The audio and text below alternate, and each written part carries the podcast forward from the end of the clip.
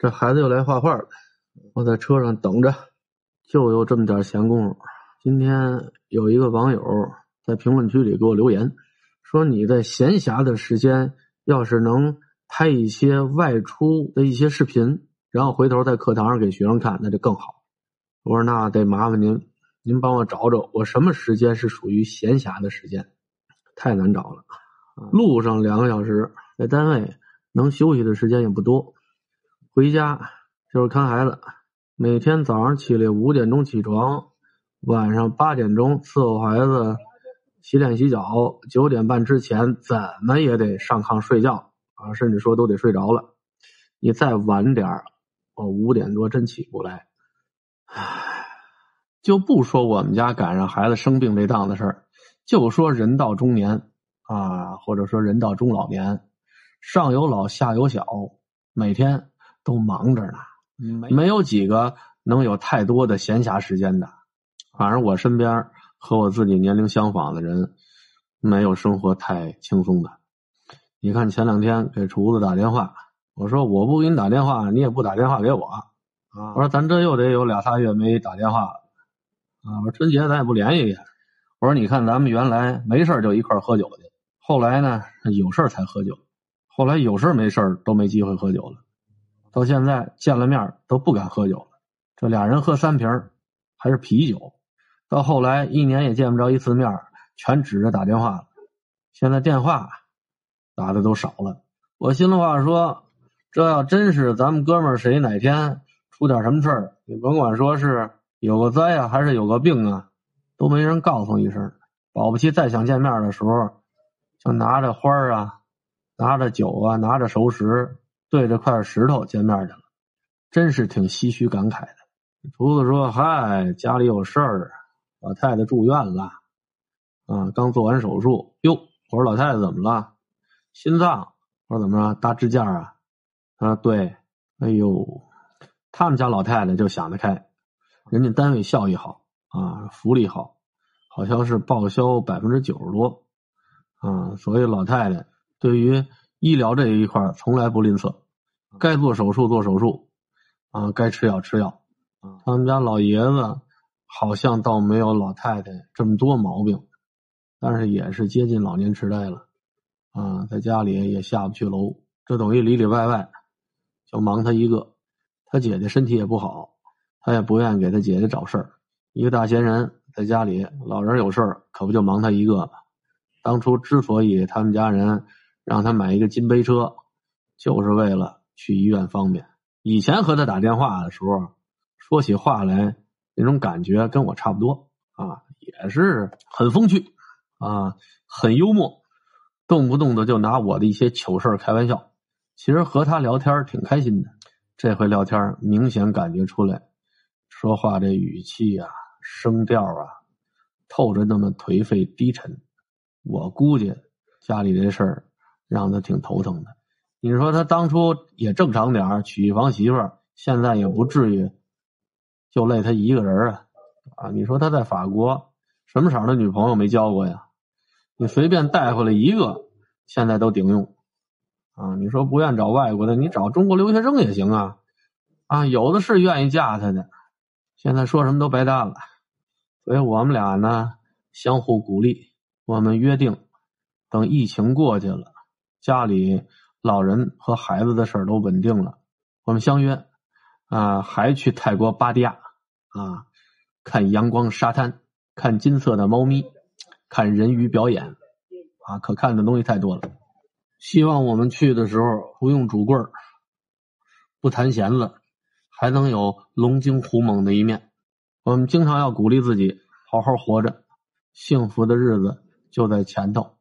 虽然有可能是在前头比较远的地方，但是你总是要给自己一个目标啊！要不是你活下去，真没什么动力。我刚工作的时候，老想着怎么能在外头再打一份工，再挣点啊。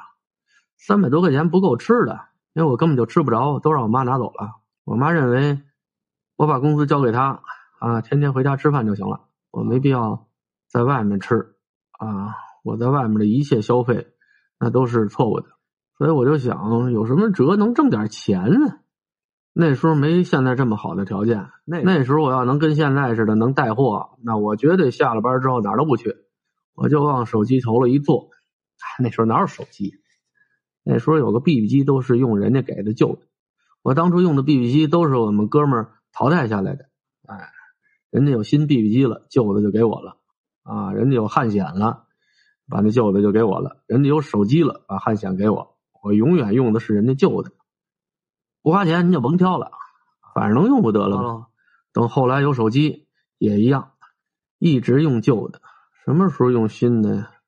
直到我娶现在这媳妇儿开始，逐渐的有了比较新的手机。最开始用的也不是新的啊，但是比较新，因为我媳妇儿和我刚认识的时候，他属于手机发烧友，有新鲜的手机，有好玩的手机，他就买回来。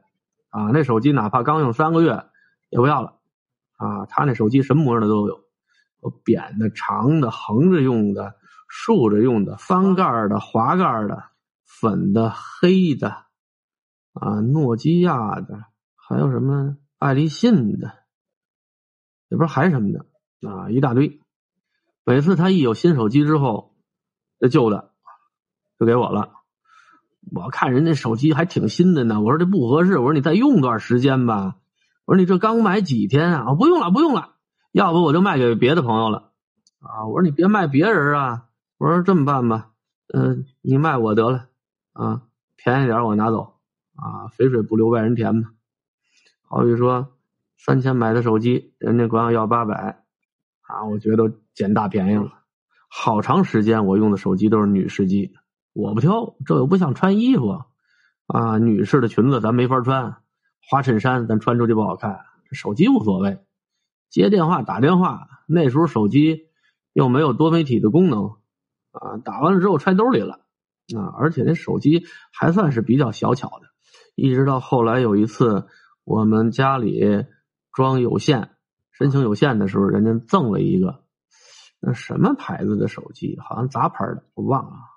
里头一大堆软件啊，用没多长时间就特别的慢啊，哪个你还删不了啊？那好歹是新的呀，用了一段时间新手机，后来听说国母皇娘啊带了一款叫努比亚的，我是在地铁站台上看的那个广告啊，说这个手机好，说晚上能拍星空啊，它有闭门，还说这不错，因为那时候我们俩老出去玩去嘛。啊，那时候古北口的小院刚租，经常在院子里面拍星空。啊，我说这要是有手机能拍那就好了。那时候就去买了这个努比亚的小牛，啊，好像是一千三是两千三啊。那是我第一次买手机。嗯，现在是不是还在这？啊，看，在这呢。就这手机，后来也是越用速度越慢，就不用了。赶上我们这边。也要装宽带啊！人家移动音乐厅又送了一个啊！我反正用人家的赠机的时间比较长。哎，我媳妇儿来了，干嘛？这这我的水吧？你的水，他拿出来的。哎，你干嘛呢？录视频呢。哦，你不吃麻辣烫去了？我刚刚才 阿姨一个劲儿让我吃，一个劲儿让我吃。一堆牛肉啊！我吃一堆牛肉，我哪有地方放麻辣烫？准备给他拿进去了，拿进去了，在桌上呢。那我进去拿。后来再说买新的，我说什么也不买。我觉得用我媳妇儿淘汰下来的挺好。她用手机比较省着，她不像我，我那手机搁兜里，钥匙也搁兜里，没多长时间，你贴了膜的那屏也划了。所以我用旧的东西吧，心安理得啊。你别让我用新的，用新的吧，我老有负罪感。直到什么时候我才用上新的手机啊？就开始玩抖音啊。需要直播了，需要拍视频了，经常要录一些视频的片段。内存太小了，速度太慢了，太费劲。后来那个时候决定买一部新的。我媳妇早就憋着给我买新手机呢。虽然是我掏钱，但是我媳妇特别喜欢摆弄这些新的手机。我们家这喜好都是反着的。你看别人家都是男的喜欢用这些呃高科技的东西啊，女的喜欢。做个饭呢，炒个菜呀，弄个花花草草啊，女的。我们家不是，我喜欢弄花花草草，我喜欢做个饭啊，炒个菜啊，我不喜欢弄这种手机。所以，所以一部新手机买回来，调试、安装，包括里面的程序下载，以及把老手机里的东西导过来，都是我媳妇的事儿。我们俩没什么隐私啊，至少我这手机里对她没什么隐私，愿意看就看。你说我刚工作的时候，要有这手机还能直播，谁出去跟厨子他们天天老吃饭去，挣钱还挣不过来呢。可是那时候你要真有这条件吧，你也未必有这么多人生感悟，也没什么可说的。我说什么呀？我说谁手边有那如花似玉的啊，心灵美的，哪儿都美的，不介意有个神经病老婆婆。啊，俩眼只认钱的老婆婆，而且结了婚之后，工资卡、工资折都交给老婆婆的，这样的姑娘，介绍给我一打，那疯了，怎么死不好啊？而且那个时候我的性格不像现在，啊，你们现在有不少人说，哎呦，张老师这么好，那么好。我现在看那个时候的自己，都是一身的毛病啊，可取的地方实在不多。那时候最多就是我师傅在学生夏令营。啊，我在旁边跟包啊，帮着照顾学生，回头呢想办法给我拿个一百块钱、二百块钱的劳务费，最多也就这样了。而且这机会呢没那么多，这收入呢它没准谱，它形成不了稳定的收入。你看现在咱们在抖音上啊聊天的时候，给人家什么商品带两句啊啊挂在小黄车里啊，多多少少啊给你点佣金。给点就知足，一天你进个二三十的，啊，你比卖废品方便。你卖废，你要说想卖废品卖出二三十来，我这车里一个人都坐不下了，全得放的是纸壳杯、矿泉水瓶，啊，你这个你说两句，啊，人就给你一车的纸壳杯、矿泉水瓶，不是不是，人家就能给你二三十，知足就好。但是这钱呢，也不能什么钱都挣。现在有一些商家喜欢关注我这种，就是粉丝粘度比较强的铁粉比较多啊，而且呢有一定的购买力的啊，这个人家在后台都能看见，所以呢就给我推荐一些呃适合这些粉丝年龄段使用的东西，有的呢直接就把商品的链接给你发过来，你点开就能看见，嗯，有的呢不告诉你是什么东西。有的是厂家直接找你，有的呢是小店啊，他在网上有自己的这个叫做什么呀？叫做商贸公司啊，叫什么呀？反正就跟自己在网上开了一个百货商店似的啊，他能给你供货，你你想要什么货，他都能给你提供。就这些商店的名字不一样，和我一联系也不告诉他那点有什么货，就告就告诉你是高佣金，就是我要带他这货，人家给的佣金比较高啊。另外，那时候爆款、网红爆款啊，就是在网络上特别好卖，大家都喜欢买的东西啊，你带吧，佣金还特别高。关键他和你联系的时候，还不让你看这东西啊，你要想知道，你得加他微信。所以像这个呢，我一般就直接漠视。你看，有的商家吧是卖水果的，或者说是卖鸡蛋的，那水果那照片可漂亮了，果肉晶莹剔透。卖鸡蛋那个界面上。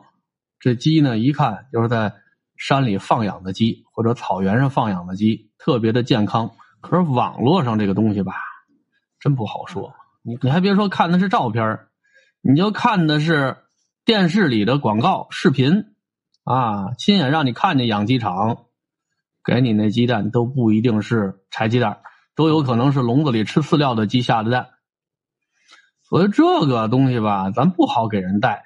好比说，甭管是寒假、暑假，疫情结束了，哎，我亲自的去这养鸡场，或者是这个果园，咱看看去啊，那真是从树上一个一个摘下来的，我盯着给您装箱啊，给您往北京这儿寄，或者我在树林子里头盯着鸡屁股啊，亲眼看见这鸡是在这儿下的蛋，亲自把这鸡蛋给您捡喽，然后搁在箱子里，按地址给您寄过去，这行啊，那是真的。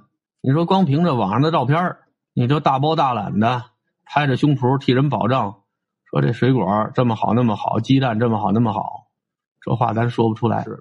因为在抖音里头，他卖的好的东西不一定就是好东西，有的时候这网站上照片是真好看，也能成功的吊起我的兴趣啊。好比今天我看了一个从广东发货的一种面，一般我不太喜欢吃广东的东西，因为广东那个东西它不辣，太清淡。可是我看它好像是专门针对这个大众口味，他说是麻辣口味的。哎，我说尝尝，关键他那照片上有好多肉块我说一般方便面这种东西，这照片上呢，要是给你拍肉块那都是假的。嗯，咱们买康师傅牛肉方便面的时候，咱们见过啊，那小塑料包里那小肉丁好，还没麻将里那骰子大呢。可是包装袋上那照片那肉块好，比四喜丸子都大。所以像这种东西，我一般都是先让他寄样品，我尝尝。我看看，你哪怕模样不一样，但是你让我吃着口味感觉不错，哎，差两块肉就差两块肉，啊，谁现在吃饭还那么缺肉啊？啊，你口感行也行，我替你说说啊也行，因为现在有的时候在家吧，还是愿意预备点方便食品的，啊，有时候半夜你饿了，你能把阿姨扒拉起来，您给我煮包方便面去，不合适。自己有手有脚的，您是给人开工资了，那咱也不能做的太过分。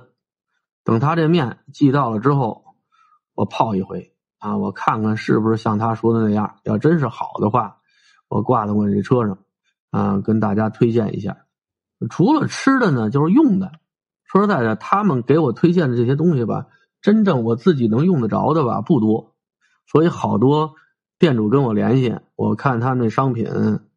嗯，我不怎么感兴趣，我就不给人回话。那天看见有这么个东西，这这这这这鞋垫儿，你看我带那东西吧，都是挣不着什么钱的。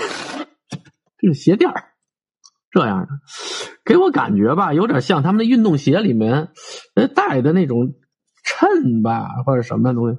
他们管这叫做踩屎感鞋垫啊，对着框看的还。还有这个这个眼儿的漏影儿，啊，一摸软软乎乎的。我怎么答应给人带鞋垫了呢？就是关于鞋垫的回忆啊，太多了。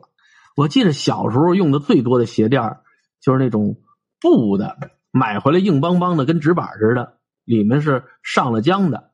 刚开始垫在鞋里头啊，挺硬实啊，那脚上一出汗一泡，鞋垫就软了。你在水里再洗一洗、涮一涮、拧吧拧吧，就抽到一块去了。所以这鞋垫一般洗完了之后，如果你不使劲给它蹬平了，这鞋垫呢就皱皱巴巴的啊，还明显的小一号。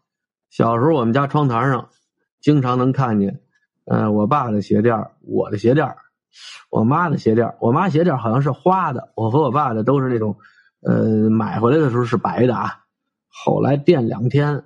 之后就变色了，指不定变什么色呢。有时候黄色的，啊，有的时候是灰的，啊，如果这些日子不怎么洗脚，那可能就是黑的。小时候我那鞋里面有时候经常要垫两双鞋垫，因为我妈给我买那鞋呢号太大，啊，留着长的份儿。我妈给我买的只要是穿在身上的，都得买大一号到两号的，留着长的份儿。可是我这鞋呢，经常是还没来得及。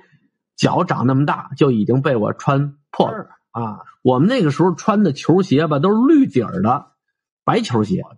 当然说了，我脚上这白球鞋，呃，白的时候比较少啊。穿到我脚上的时候就不怎么白了，因为差不多都是二手的。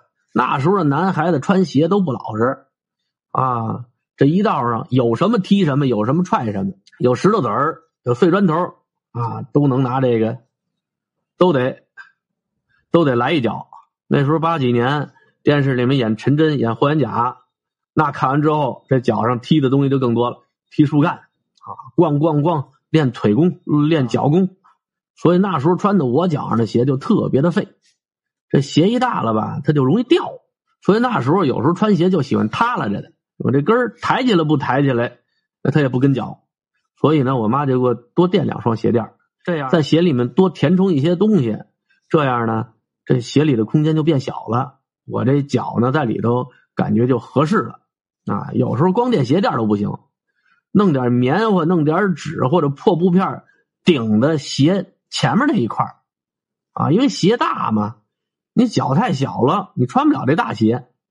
哎，在前面顶点东西，有时候正好这鞋前面有窟窿，你塞点布进去，连这窟窿都能顶上。不这样呢，就看不见你脚趾头了，或者说这样你就看不着你那袜子，因为因为有时候袜子是蓝的，鞋是白的啊，特明显。但是那时候好像穿这样鞋的同学呢，也不光就我一个。我记得小时候，我爷爷那个鞋里面也经常要垫鞋垫因为我爷爷好像也汗脚，就说明我爷爷那时候身体还比较好呢。一般这男的要汗脚啊，身体健康状况都应该不错。我爷爷那个鞋垫呢是毡子的，挺厚，那种鞋垫洗完之后它不容易变形，不像我和我爸这种。布鞋垫洗完了之后，小一圈不说，皱皱巴巴，还跟铁皮似的。好多时候，我们家那鞋垫都是我爸自己做的手艺。我爸蹬缝纫机的手艺又不错啊。那时候家里有点什么碎布头啊、破布片啊，我爸就把它砸在一起，然后呢绞成鞋垫的样子。我们家就用那个鞋垫。那天我看商家跟我说让我给他带着鞋垫，我就跟他说：“我说你给我拿个样品来。”啊，他说你要什么色的，多大号的？我想我这脚四十二，差不多。我脚大，肥宽，长度差着，但是宽。嗯，我就跟人家说四十二，人说呢，这个鞋垫比鞋要小一号，要小一号。你要说要四十二的，你就得说四十一。后来我一想，我爸那鞋不行，我爸那个鞋鞋底儿。